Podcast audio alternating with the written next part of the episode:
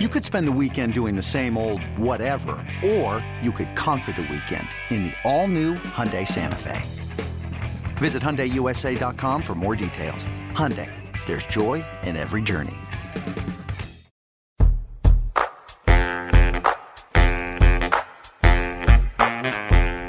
Well, the good news is not a lot happened in baseball this week as we welcome you into another edition of the show before the show. Pretty quiet week of the winter meetings. Pretty quiet. Nobody Yeah, moved, no, I- no I was- trades. I was trying to scratch my head on what we can talk about. Oh, man, there's nothing to talk we about. knew these winter doldrums were coming, and Yep. it just happens to come during the winter Just meeting. happened to be right during the winter meetings. Joking. Hey, everybody, welcome in. It's episode number 36 of the Minor League Baseball podcast, the show before the show. I'm Tyler Maun. He's Sam Dykstra. Uh, yeah, what a week. Uh, the, the winter meetings wrapping up in Nashville. Everybody headed back to their uh, their minor league baseball locales from coast to coast, and uh, I mean, obviously the the big news of the week is that Braves Diamondbacks trade. We'll talk about that. Uh, Rule Five draft also was wrapped up. There have been some pretty big names that have moved around in the Rule Five draft today. Um, this is a, a very strange and very, I would imagine, stressful time of year for a lot of guys around the minor leagues. But at least now you can kind of start prepping for 2016 if you're these guys. Yeah, the thing I like about the Rule Five is that it gives chances to guys who wouldn't have chances otherwise. Yeah. So it, it might be stressful in, in terms of like where am I going, but the idea that somebody wants to reward you with a chance at the majors has to at least feel pretty good. Couple of very uh, early. We'll talk about these names momentarily, uh, but Tyler Goeddel was the first pick, uh, formerly of the Tampa Bay Rays, now with the Philadelphia Phillies, a ranked guy. Jake Cave, a ranked prospect from the Yankees organization, now with the Reds. Uh, number four, Luis Perdomo was actually taken by the Rockies. He was later traded. Colin Walsh went from the Oakland Athletics to the Milwaukee Brewers. Jabari Blash went from the Seattle Mariners to the Oakland Athletics. There's already, I mean, a pretty decent amount of names recognizable names, guys who have had really, really good minor league runs over the last few seasons. So we'll talk about them here shortly. But let's get to the big news of the week: this Braves Diamondbacks trade, which Sam wrote up uh, a, a great recap of this trade headline, making sense if any of the Miller trade, and the lead is wow, just wow. That's about it. I mean, you and I were texting when this went down, like, what on earth is happening? Initially, the story broke and it was that the Diamondbacks had acquired Shelby Miller. I was texting actually with a scout that I know uh, in an organization, the American League, who said from what he had heard, didn't look like the Diamondbacks had given up that much that was going to really harm the major league roster going forward. He really liked the Diamondbacks' moves for this offseason. And then we got word of the prospects that were in this deal, and his next message was, "Wow, way too much." Uh, this this trade is nuts. The Diamondbacks and the Braves. If you haven't heard the specifics of it, Right-hander Shelby Miller and left-handed minor league reliever prospect Gabe Speier went from the Atlanta Braves to the Arizona Diamondbacks, while the 2015 first overall selection in the Major League Baseball first-year player draft, Dansby Swanson, number 61 overall prospect via MLB.com in all of baseball, and the Diamondbacks number three, Aaron Blair, and big league outfielder Ender Inciar- Inciarte all headed to Atlanta. This was a huge deal. I mean, the Diamondbacks are going chips to the center of the table right now. Yeah, I mean that's that's what you have to kind of remind yourself over and over with this deal is that it's a win now move for Dave Stewart and the D-backs. I mean, they really they had their man. You know, they decided they needed some extra starting pitching even after signing Zack Greinke. So Shelby Miller was a hot name on the market.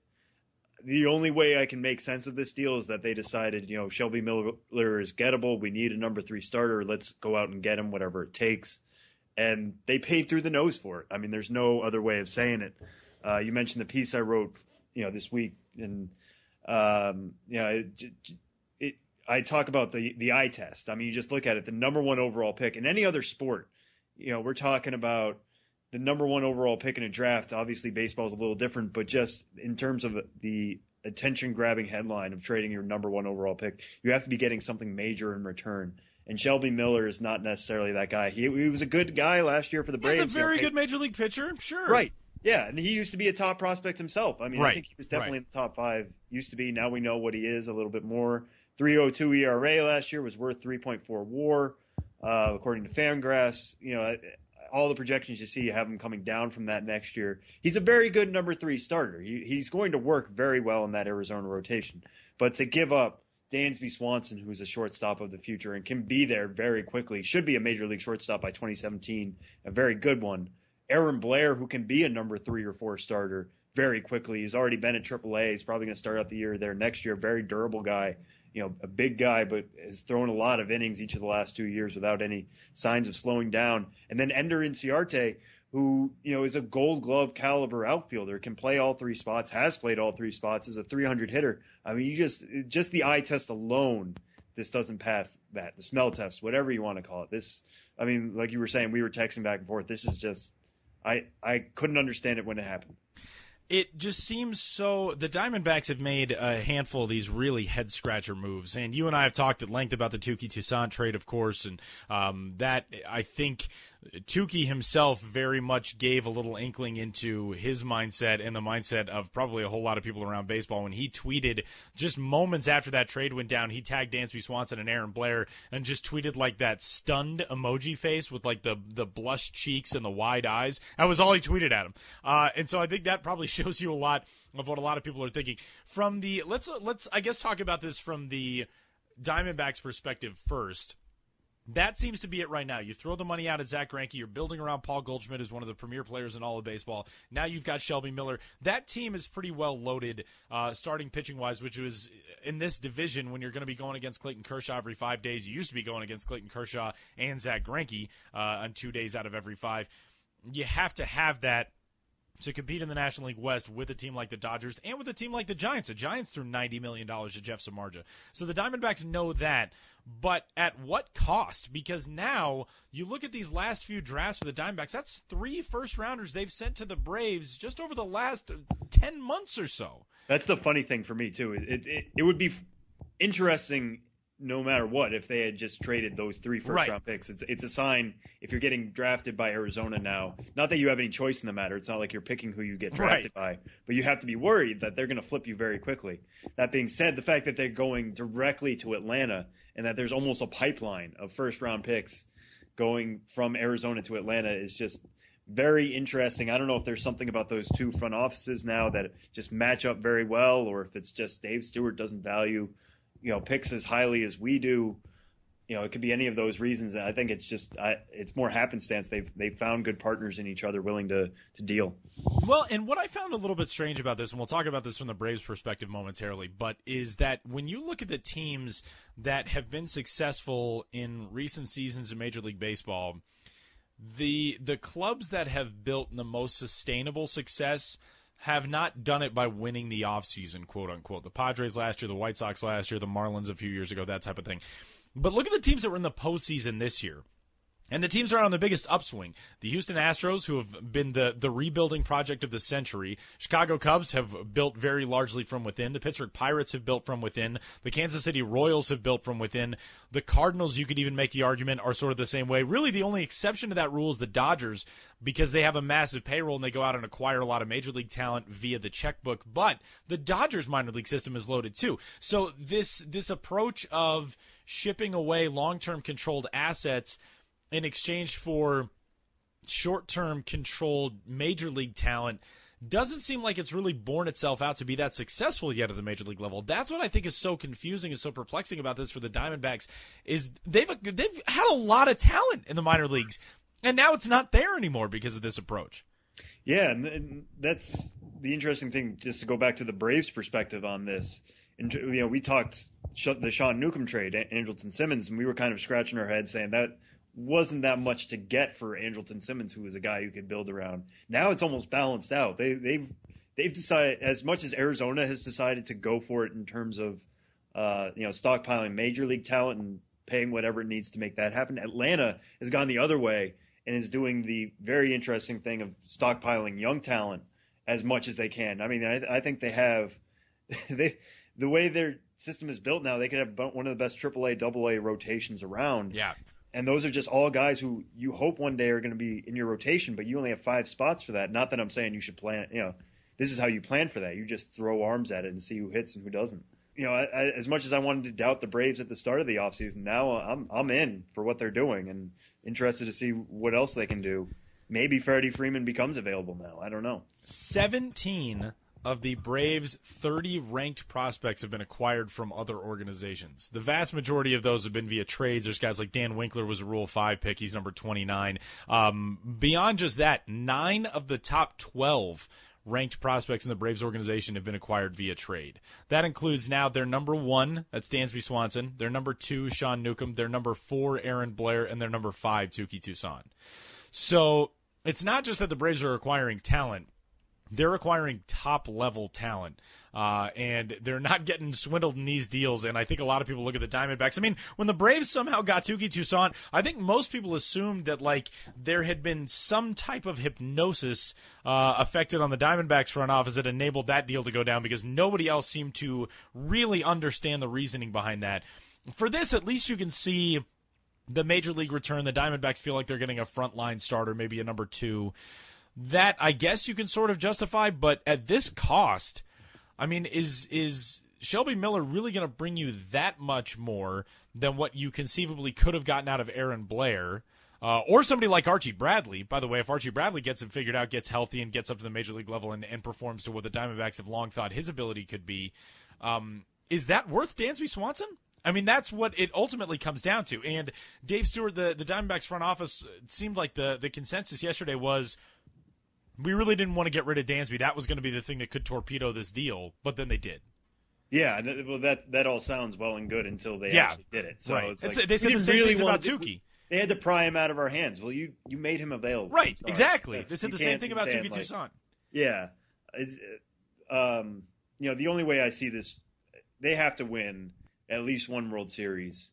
You know, in, in the next three years when they have Shelby Miller in control and Shelby Miller has to be a major contender or a con- contributor, excuse me, um, in that World Series run for to make this justifiable. And for everybody saying you have to wait it out, I understand that. Like Dansby Swanson, you know, might not be what we think he is now. That could happen. Aaron Blair might not be what we think he is. Ender Inciarte could all of a sudden not hit next year or something.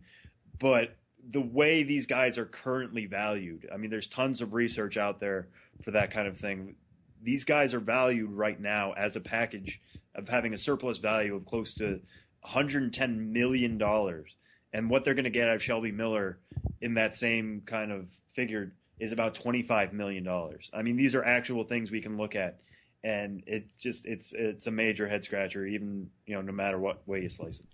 Shelby Miller last year. I think this is the thing, and we again we're not going to discuss the major league impact of this really quite as much as the minor league impact. But one of the things I think you have to keep in mind if you're a Diamondbacks fan is Shelby Miller in 2014 allowed 1.1 home runs per nine innings. He cut that nearly in half last year to 0.6. That trend is not going to continue in Arizona because where the ball jumps is in Arizona. It's in Colorado. This division is not conducive to that, especially when you're pitching half your starts uh, at the the former Bob. I don't call it Chase Field. It's still the Bob to me. um, so that I think is a little bit concerning if you're a Diamondbacks fan. But more than that. It what it indicates about the D-backs front office seems strange because again, no, you can't necessarily judge this trade right away can't do that with any trade in baseball, especially when it involves prospects. But you can judge the trend of the Diamondbacks now being more than willing to part with elite talent that they've gone out to get in the first round of the draft. That's not yeah. something we're seeing in a whole lot of other places. We have seen other teams have been content. The Kansas City Royals have dealt away a couple of first round picks in Sean Manaea and Brandon Finnegan. So it's not just an Arizona thing, but this is a relatively new trend in baseball. And also, the other thing that's strange, uh, Dansby Swanson gets to go directly to the Braves. This is not a Trea Turner situation. Yeah, no, I wonder if this would have even been on the table. Uh, like Trea Turner is first I had heard in a while of a, a, first round talent like that immediately being dealt, and everybody know he's knows he's the player to be named later you, can you imagine if it broke that you know this trade went down and oh there's going to be a player to be named later and we're all sitting there saying oh okay that's fine. And like a week later it breaks that oh no Dansby Swanson's going to be that player to be named later. Like if it was Aaron Blair and Ender Inciarte alone we would have been okay. I think that yeah. you know, that that would have been a tough pill to swallow but it, it would have been made sense a little bit but if it was and a third player to be named later, by the way, that's the number one overall pick. We would have all lost our minds even more so in more of a slow burn type situation. So if I'm another team and I'm looking to deal with the Diamondbacks, I'm immediately asking about Archie Bradley. I mean, he was their first round pick 2011. Yeah, their top prospect now. You know, guy who's pitched in the majors still has that very raw talent. I'm immediately asking for him in any trade. Yeah, if I'm a, a, an elite level prospect yeah, I don't feel very comfortable about my standing in that organization right now. I mean, I think that's as of right now, and maybe this is not going to be the case. I think a lot of it does have to do with the fact you have a guy like Paul Goldschmidt. You really want to put the best possible team around for his his prime years, but this is definitely a, a very different uh, concept of building a contending team than what the norm has been in Major League Baseball for the last five years or so. It's been interesting.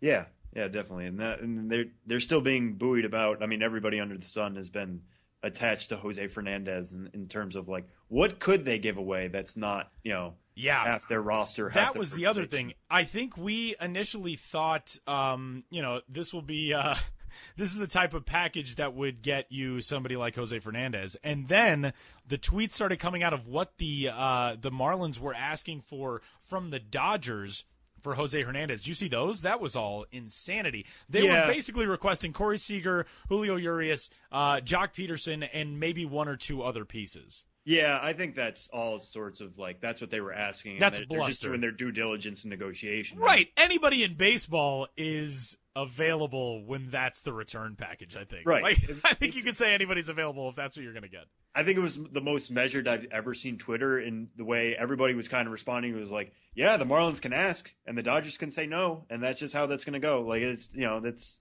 both are reasonable in doing that. They're both doing their jobs by at, saying yes or saying no um, instead of blowing up at like why would the Marlins ever ask for that? Because they have the the opportunity. Yeah. The, the, most exciting young arm in baseball. You you ask for the moon, the stars, and everything else, all the galaxies when you have that chip in your pocket. All right, Sam. Let's move on. Rule Five draft uh, held Thursday morning in Nashville final day of the winter meetings and uh, really headlined by um, a couple of outfielders who went with the first two picks. Tyler Goeddel, formerly of the Tampa Bay Rays, now with the Philadelphia Phillies. Jake Cave, formerly of the New York Yankees organization. He is now with the Cincinnati Reds. That was in the first round of the major league portion of the draft. And of course, there are the AAA rounds that came a little bit later on. Uh, five of those rounds. Double A round only saw one player selected. That was Juan Caballero, who went from the St. Louis Cardinals to the Miami Marlins. But give me just the, the names that have stuck out to you and the, the biggest storylines from this. Well, I'll kind of just start with the storyline in that the uh, Padres, you know, they made it, uh, I think, two trades to get more Rule Five guys. They're going to have four Rule Five guys going into spring training, meaning they're they're going to try to shoehorn four different people onto their major league roster uh, between Luis Perdomo, uh, Josh Martin, Jabari Blash, and Blake Smith. Uh, so that that's just kind of interesting the way they're going to try to finagle that. I think it's more just taking a chance. I mean, Rule Five picks cost you twenty five thousand dollars. Let's say two of these hit. That's that's not that's a pretty good draft. One out of two in in terms of a Rule Five thing. You, you get two major leaguers for fifty thousand um, dollars. So that that's immediately what struck out to me, and it's kind of a signal to me that the Padres are just going to try to you know finagle this roster and after they were the winter meetings winners last year or you know offseason winners last year uh, it's a completely different situation for them this year uh, I'm sure it's disappointing for fans to kind of think like because you don't get starters in the Rule Five draft. That's just not you know Delino DeShields, Odubel Herrera, those guys kind of lucked out last year, but that's certainly not the norm. Um, I'm I'm very excited to see what Perdomo can do. I think he was the highest prospect drafted, was number 11 in the Cardinal system.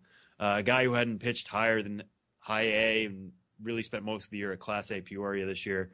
Uh, had 3.98 ERA, 118 strikeouts. Uh, one of those guys, though, when you get him into a bullpen, which is, I think, what the Padres will eventually try to do. They want to keep him as a starter, but it's easier to move him back into the bullpen.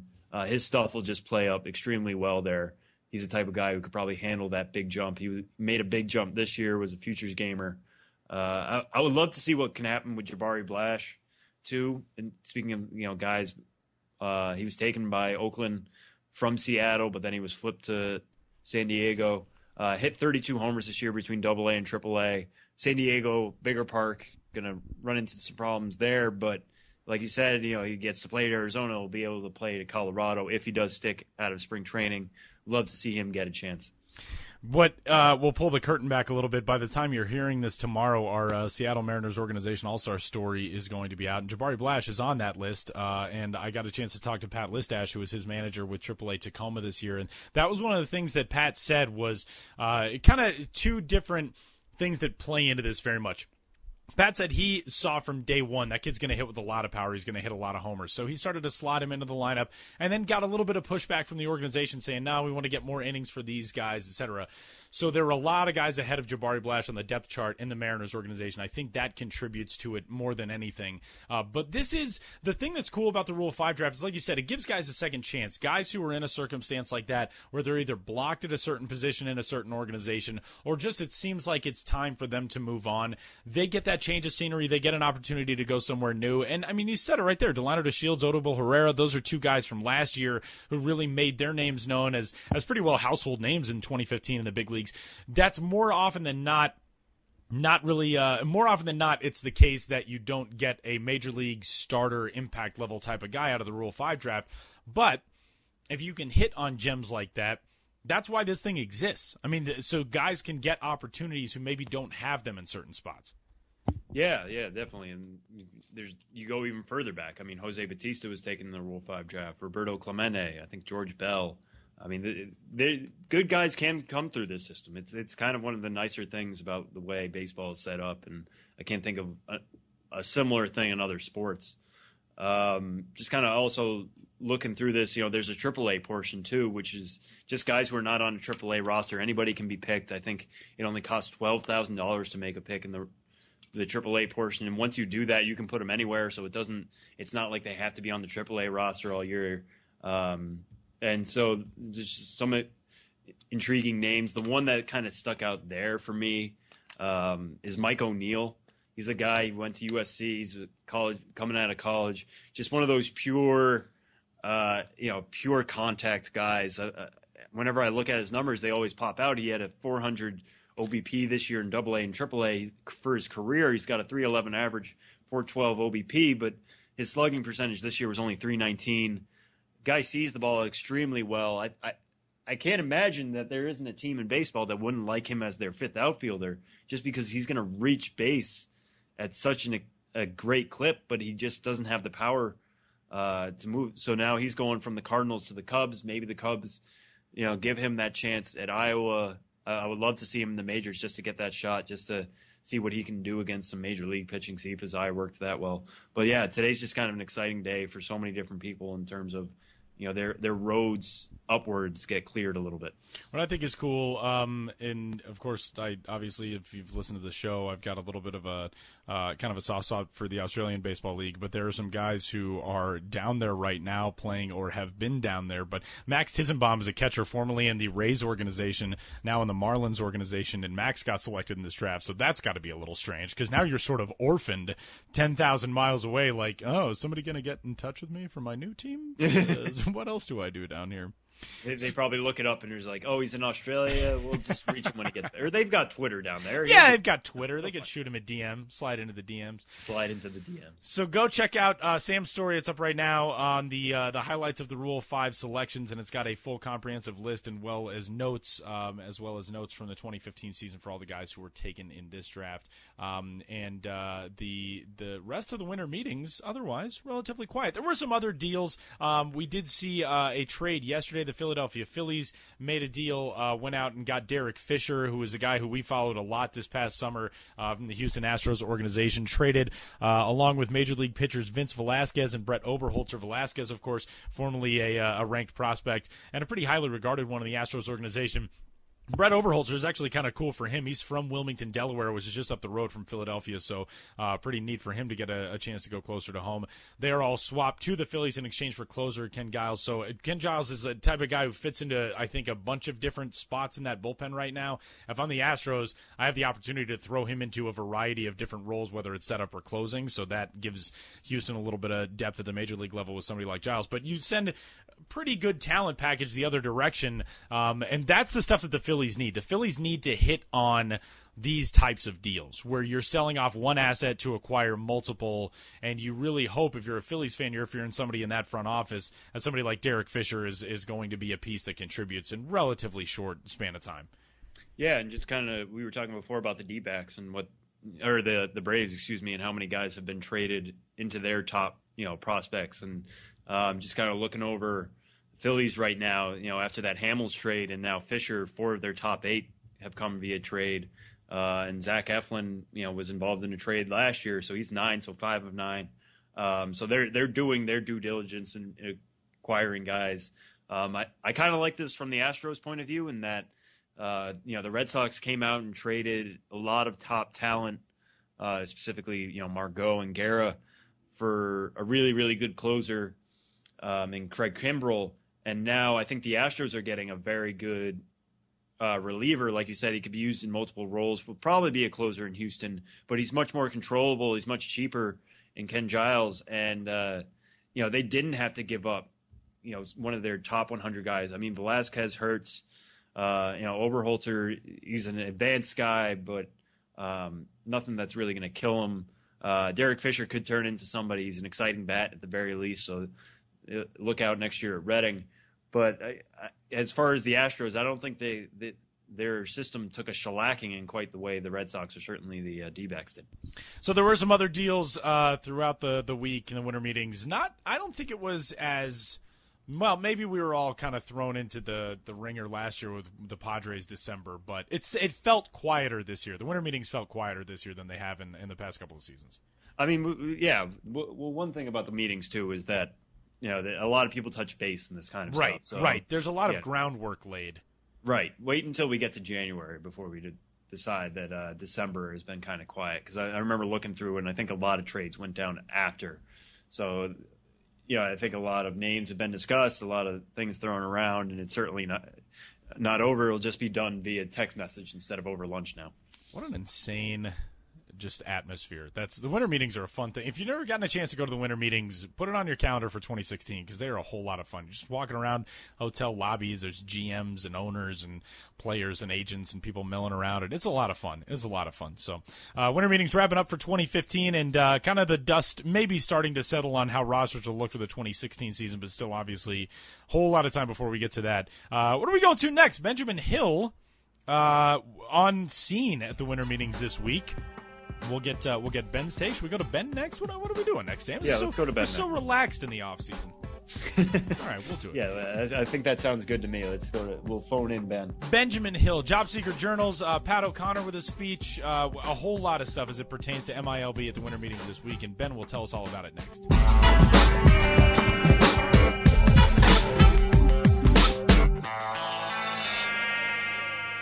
Winter meetings conversation for us, obviously, but neither Sam nor I was on the ground in Nashville at the Gaylord Opryland, Opryland Gaylord Resort and Hotel and Spa and, and Casino and Treatment. It's a very long name for that place, is what I'm getting at. Benjamin Hill was there. Hi, Ben.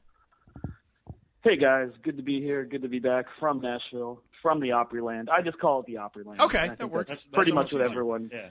yeah, pretty much what everyone calls it. Uh, my very first winter meetings was in 2007 and in the Opryland, and I didn't know what to make of it because I was still very green at that time as regards the the job I do. But now I'm back, you know, I, I kind of understand the beast of the winter meetings in the Opryland. But this place is uh, nine acres, and it's a cliche. I'm sure you saw it all week on Twitter about how easy it is to get lost, but it is and you're among like you know rivers and vegetation and shopping centers and bars and restaurants. And it is a self-contained universe. It's a very surreal place.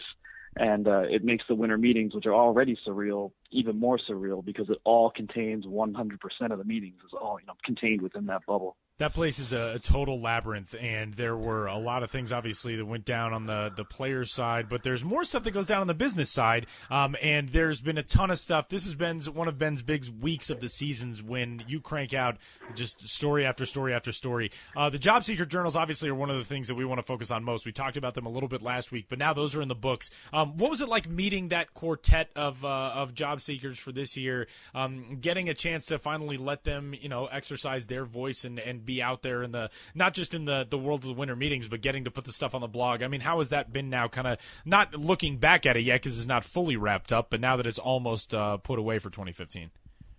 Yeah, I mean, 2015 was the fourth year I recruited job seekers to write about their experience at the PBE PBEO job fair, and uh, you know, I, I've really come to enjoy it. You know, it's an extra layer of work for me every day. I'm not complaining, but I do it for a reason because when you hear about the winter meetings, obviously you're only really hearing, you know, mostly about the big trades and everything else. And there's so many other things going on. And the probably the most neglected aspect is, you know, these people, six, seven hundred people looking for a job. So by giving voice to four of them, you know, I can, uh, you know, boost their profile, which I, I really think helps. And you know, all throughout the meetings, people are saying to me like, "Oh yeah, I've been checking out your job seekers or who you got this year." And um, you know, it also I think allows future job seekers to check out what you know my job seeker journal writers have written and get a sense of what the experience is really like. Um, I think one thing you learn is that almost no one shows up to the winter meetings on Sunday and leaves on Wednesday with a new job. It's mostly maybe you get some interviews, maybe you have some leads for the future, maybe you realize you're not going to get anything, but you met a lot of people and you got your foot in the door and you're going to be that much more well positioned for next year. Um, you know, there's so many variables, but uh, you know, those, those job seekers are really hustling. Um, you know, my path to my job was not through that avenue, and I didn't have to do it. Um, and I respect you know what they what they do to get their foot in the door and and seeing them all together you know in the uh, interview rooms waiting for interviews to be posted just mingling around you see how many of them and that gives you a sense of how competitive the industry is so I had four you know Tori Jim Will and David, uh, you know, different ages and backgrounds and experience levels and whatnot. Um, but I've been running their posts all week, and uh, none of them has anything to declare right now in terms of a job they got or did not get or whatever but I'll check back with them with them next year. And uh, it was great meeting them, and you know I wish them the best. And it's it's just something I'm happy to be a part of. Yeah, I've been kind of looking over. You you did a, a whirlwind piece, as we kind of called it, wrap up piece on the winter meetings. Um, other stuff you kind of looked at. One thing I, I wanted to ask about was the you know reelection of Pat O'Connor uh, Tuesday afternoon. Uh, he was run unopposed. He, obviously unanimous support. Um, but what does it mean, you know, from where you sit, from where what you've seen, to have him back as minor league president? Well, you know, Pat O'Connor, um, you know, he's been with the minor league baseball office in St. Petersburg, you know, since the early '90s. So he's someone who really, obviously, has a very strong grasp on the industry as a whole.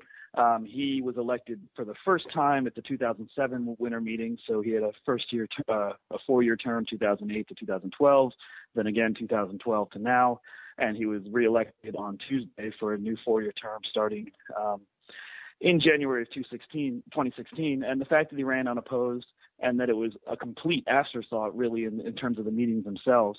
I mean, there was zero talk about the presidential election, really, because it was completely not an issue because it was going to be Pat O'Connor. And, you know, it's an industry of 160 teams. I'm sure if you interviewed the owners and GMs of all 160 teams, you'd of course get some dissension in the ranks or things that people disagree with with Pat O'Connor with. But on the whole, I mean, he's had a remarkably conflict-free presidency in terms of the industry being fairly united in terms of goals stated and goals achieved or working towards achieving goals. And uh, all things considered, you know, through some tough economic times, this industry has done pretty well. And Pat O'Connor's been at the helm, and I think there's very much a if it ain't broke, don't fix it kind of feeling. Um, I actually went to the presidential election. It started at four o'clock. They did a roll call, you know, just every league in alphabetical order, where the president would say here, and then they said, okay, now we're going to vote, and they did the same thing, each league in alphabetical order. Every league president said aye, and then it was like done. It was six minutes. You know, we're so used to elections being long and drawn out, contested and bitter and blah blah blah. This was as uh, drama free as the uh, democratic process can be. So I guess there's something to be said for that. I feel like Pat O'Connor should just throw his hat in the ring for the 2016 presidential race at this at this stage. I mean, might as well if it's that simple yeah. for him. yeah, he's never Just had show he's up never held. Uh, yeah, I mean he's never held political office, but given the candidates we have out there now, I think he's already Yeah, better than why not? ninety percent of them. He's already he's already kind of carry like you know he could eh, all the minor league states. He'd have like he'd win what is it 46 states? I think he's got it. Pat O'Connor. Right. next president of the U.S. Um, ben, there's a this is one of the most fascinating stories that uh, when I initially saw the tweet about this story, I was like, I have to be reading this wrong. But you put together a story and the headline is drones have complex impact on minors this is not something that i ever even really considered being a thing. I know when i was in myrtle beach working for the pelicans we had actually hired a, a drone operator one time. This is over the off season to take you know promotional photos of the ballpark all that kind of stuff. And that was when drones were still very much in their infancy and it was only sort of like weirdos who had a photography company and wanted to take cool uh, innovative shots. Those were the people who had drones. Now you can like get a pizza delivered via drone. So this is really an issue for minor league baseball. Tell us about this thing. It was put on by uh, Ernell Lucas, who's director of security and facility operations for minor league baseball. This came so out of left field, but it sounds like it was really fascinating. Yeah, it's a really interesting issue, and kind of like you just said, I'd never really thought about it specifically. But on Monday morning, I woke up and I was kind of like, all right, what am I going to do today? What's my angle?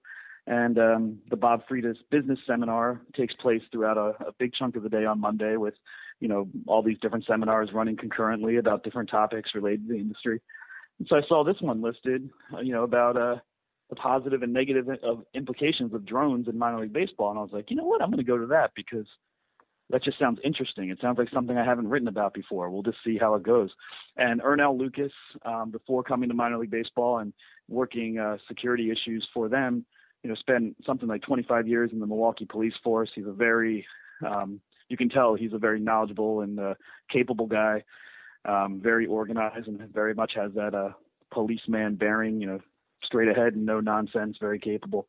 And uh, he had a panel of uh, three people who work in baseball in different capacities who'd had their own experiences with drones, and they just took it from there and it just all these issues I'd never thought about before. Um, you know, security issues of what happens when there's a drone flying over the field, you know, and you don't know where that drone came from. You know, what are the procedures there? So they talked about it procedurally from the front office standpoint in terms of notifying security personnel, in terms of being able to notify lo- local law law enforcement, in terms of knowing what are in your state and in your area, because the FAA has not, you know, issued top-down rules and regu- regulations involving drone use. So there's a lot of variables right now, a lot of things to work out. The team has to make sure they have a plan. Um, they had a uh, supervisor there from PBUC, the Professional Baseball Umpires Corporation, you know, who was talking about how now they have to institute policies for umpires regarding, you know, when you suspend a game if a, if a drone is over the field and making sure that before you resume play that the drone operator has been identified and that drone has, you know, definitely been taken out of circulation for the night so there's just you know on and on. There's a lot of uh, things to, to consider when it comes to drones and, and them appearing over the ballpark. And then there's a flip side of teams can use drones you know to get images of the ballpark they've never used before to use it in their promotional videos to get photography that they can use for marketing and sell in the team store. So there are positive implications as well but if you're going to go in that route, you know, you have to make sure that you've told everyone beforehand, hey, we're running, you know, we're going to be having a drone tonight in case anyone does see it. You know, umpires don't stop the game. This one's authorized.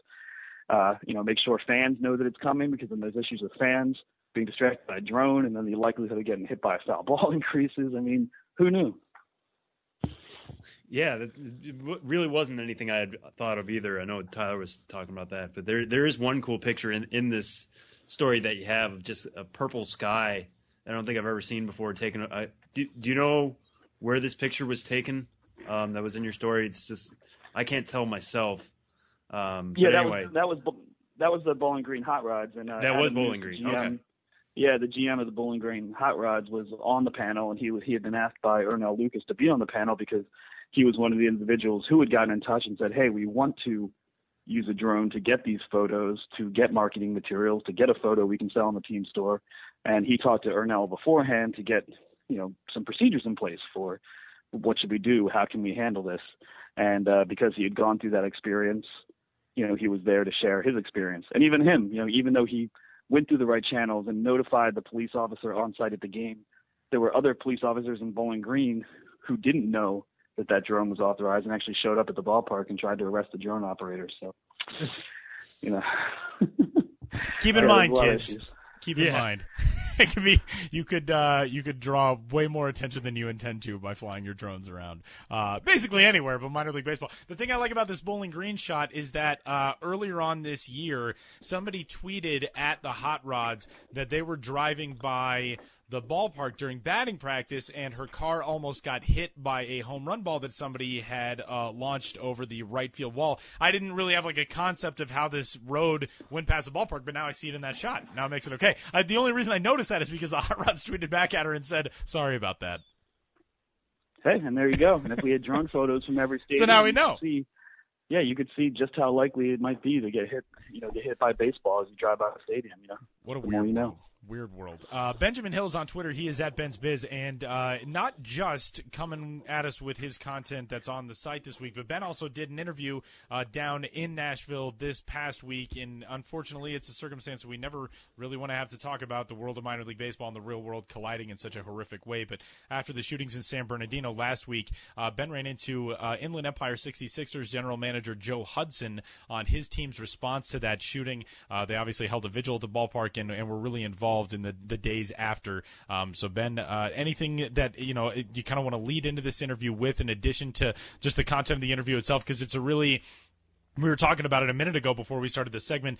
It's weird for us sometimes to have to cross that line of talking about such real world events with people in the world of minor league baseball. But it seems, I would imagine it was pretty uh, a nice escape for these guys from Inland Empire to at least be able to get out of town for a little while. Yeah, you know, I, I imagine that it must have been given uh, the situation they've had to deal with in the, in the last couple of weeks before coming to the winter meetings. But no, I think you set up the uh, interview segment pretty well. It was just an idea that came to me during the meetings, like, hey, this is something we should address. And you know, writing about minor league baseball all the time, or just baseball in general, you know, it's an important industry. There's a lot going on. It, it employs many people. It, it entertains millions of people. So it's obviously something worth talking about and covering, like we all do but um, you know sometimes we feel a little removed from the world at large, and we never want such a tragic event to so directly affect a minor league team. But I think it is important to talk about how teams are a big part of their communities and how they have to address um, the situation in their own way, you know, when something like that occurs. Benjamin Hill and Inland Empire 66ers general manager Joe Hudson. Hi, I'm Ben Hill here at the winter meetings at the Opryland Hotel here in Nashville, Tennessee. And today I'm speaking with Joe Hudson, the general manager of the Inland Empire 66ers. Joe, thanks for taking a few minutes to speak with me. Yeah, absolutely. Thank you. And unfortunately, what we're here to talk about today is uh, you know, the tragic events that occurred in your community, in your almost your backyard last week. The uh, the shootings in uh, San Bernardino at the Inland Regional Center, which killed 14 people. Um, that being your community, you have a lot to process there. I mean, so when you first heard the news, I mean, how did you process it? Um, shock, shock. I mean, absolute uh, shock. Uh, not so much disbelief, but just shock and, and immense concern for uh, the families, for the police, uh, first responders, uh, everybody involved. Um, you know, that location is only a couple miles away from the ballpark, and there's people on staff, including myself, that are from San Bernardino, uh, born and raised, and just to have something like that uh, in the community was was really tough. Yeah, and obviously shock has to be the first reaction, and then you must think that could be someone I know. That very likely could be someone I know. Was on staff? Was there kind of a gathering to make sure everyone was okay and accounted for? Yeah, well, I mean, on staff we knew where our staff was. We, you know, everybody's there, uh, but you know, when you think when you think about on staff, when you think about the 66ers family, you know, I think about everybody, and, and that includes uh, our game day employees, our game day family, and you know, even our fans.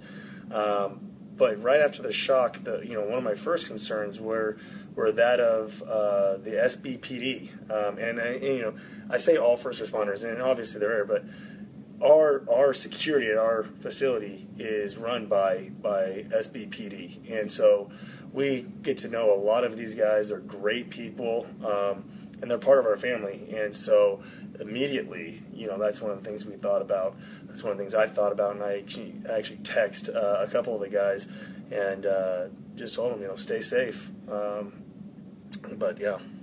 And as a franchise, had you had a pre-existing relationship with the Inland Regional Center? Yeah, we had worked with them in the past on a number of things. Um, as you probably know through the different media reports, but they work with uh, uh, disabled members in our community. And so every year we hold a disabilities awareness uh, or disability clinic um, and disability awareness night at our facility. and we've worked with them a number of years in a row of, of bringing people out and being a part of that. And so, you know, that was another concern when we found out where it's at and what's going on.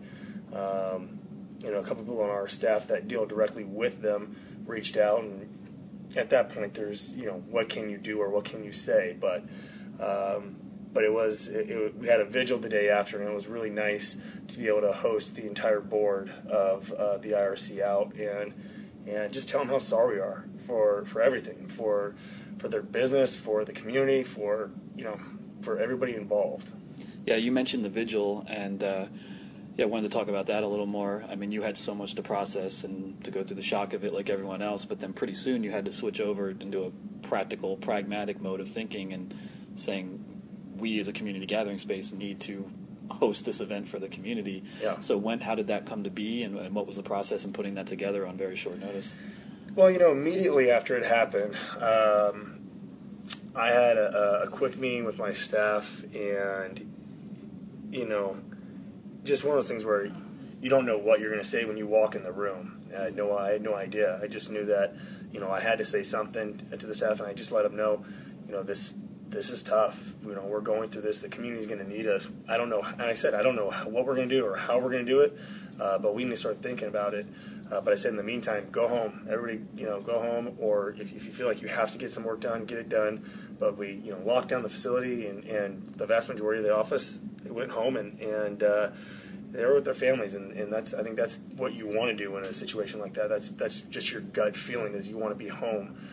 And so we did that. Uh, later that night, as I was continuing to watch the, the updated news reports, I uh, I saw the mayor speak, and you know, when uh, Mayor Davis said, you know, we're thinking about hosting a vigil, we don't know what yet.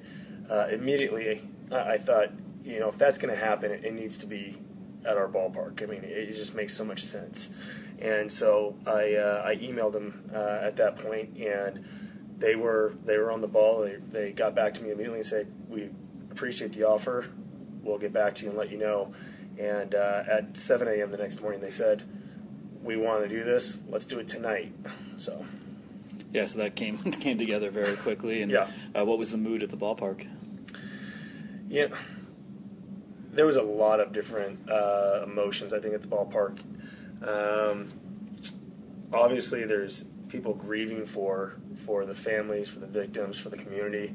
Um, and then there was a lot of positivity for our first responders that have gotten uh, just an immense amount of praise for how well they did, how well they reacted and, and executed their jobs, uh, the lives that they probably saved. Uh, and so when you have that, the ability to, to bring the community together uh, in a grieving process, but at the same time, to to acknowledge and thank, you know, this the first responders that did such an amazing job, and be a part of that.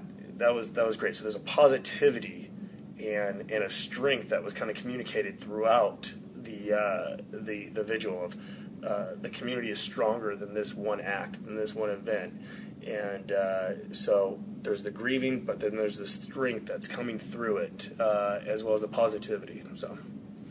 Yeah, and then uh, shortly after that vigil took place, you kind of embarked on your next endeavor related to this tragedy, and you're now selling uh, T-shirts. Yeah. San Bernardino Strong. Yeah. Um, obviously, that's a charitable effort, and how did that come mm-hmm. about? Well, so everything was very fluid. I guess it's happening so fast. Uh, you know, that night we, uh, the night of the incident itself, I, I saw a logo come across uh, uh, social media. I, I, got it over to Matt Qualis uh, on our uh, marketing side, and I said, you know, I think we should think about something like this uh, to create, to show strength as an organization for the community.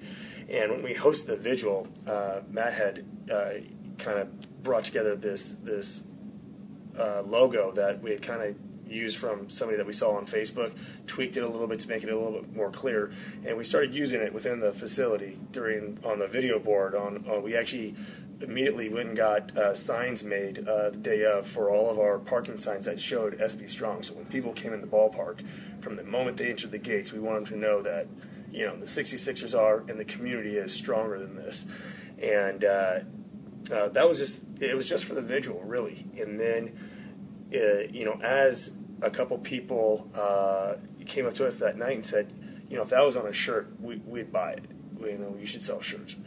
And when, it, when Matt first brought it to me, I said, I, am not sure I'm, I'm, ready to do that because I, I want to make sure that if we were to do something like that, we had the right uh, uh, the right foundation to donate that to. Because everybody always wonders who can you do it to? Is the money really going to go there?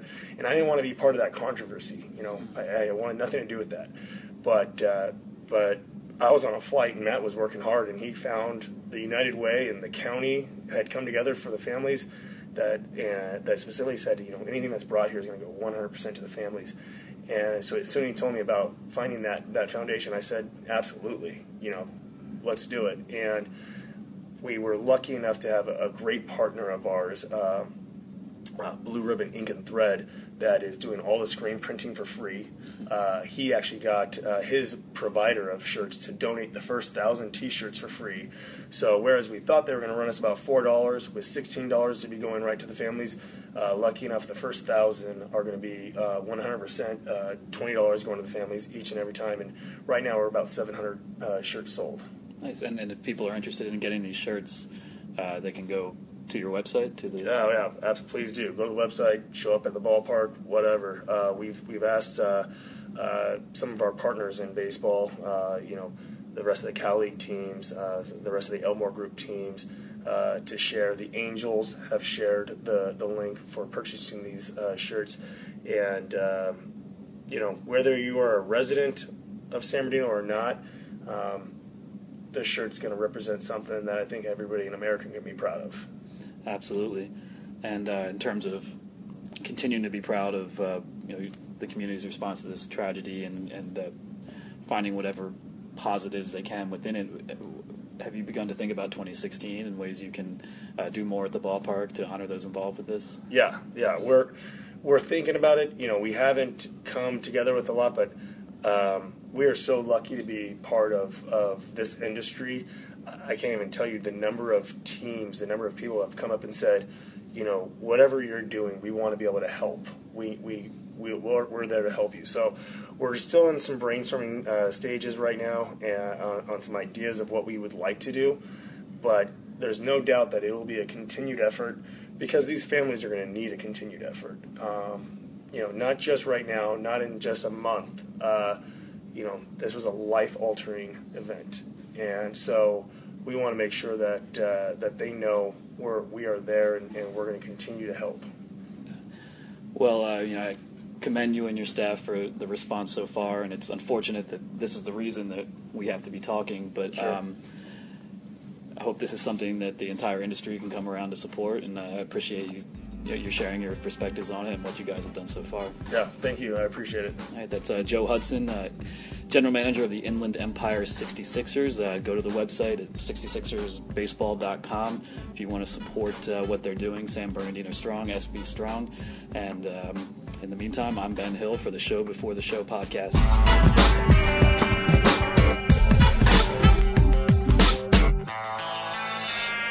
Thanks to Benjamin Hill, uh, and a really big thanks as well to Joe Hudson, the general manager of the Inland Empire 66ers, who talks to Ben during a very difficult time for his organization and his community.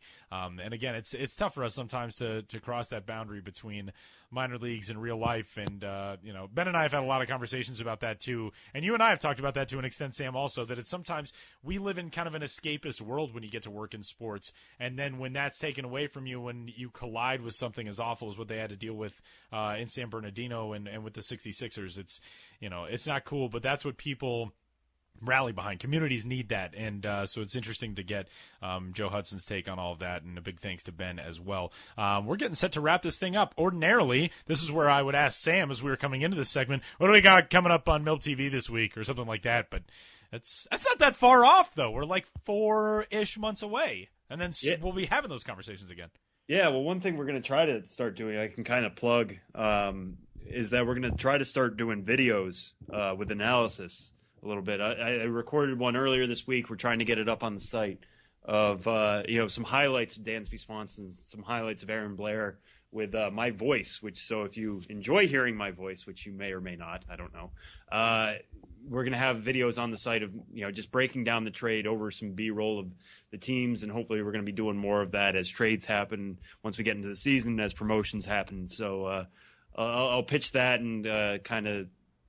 We don't have actual games to watch this weekend unless you, you're big time into the ABL or something. But uh, yeah, I'll, I'll, throw that out there, and that's something to look forward to on the site coming up.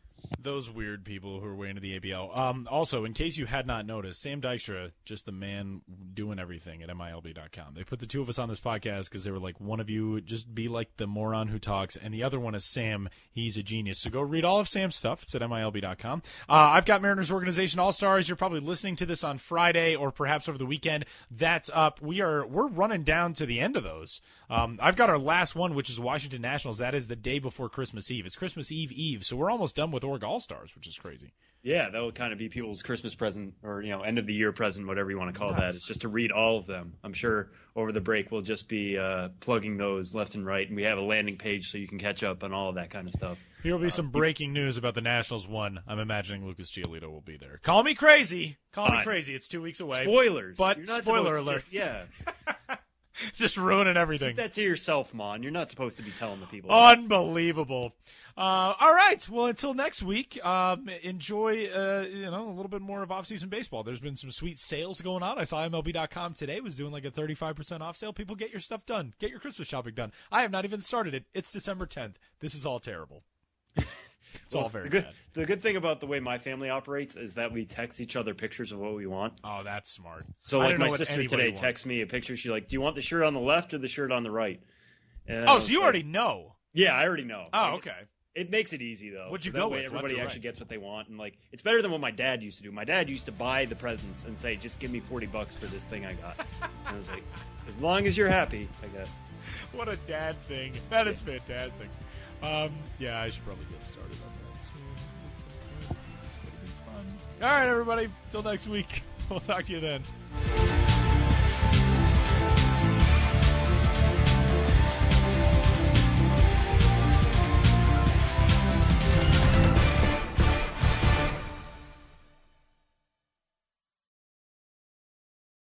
It's blazing hot outside. You get in your car to turn on the AC to get cold air pumping, but it blows hot air out. This issue is commonly caused by low refrigerant due to leaks in the AC system. You want an easy, all in one solution that will restore the cold air in no time. AC Pro Recharge Kits. Make restoring cold air easy for even those with zero DIY experience in less than 10 minutes. Save time and money versus going to a shop by picking up an AC Pro Recharge Kit today. Be a pro with AC Pro.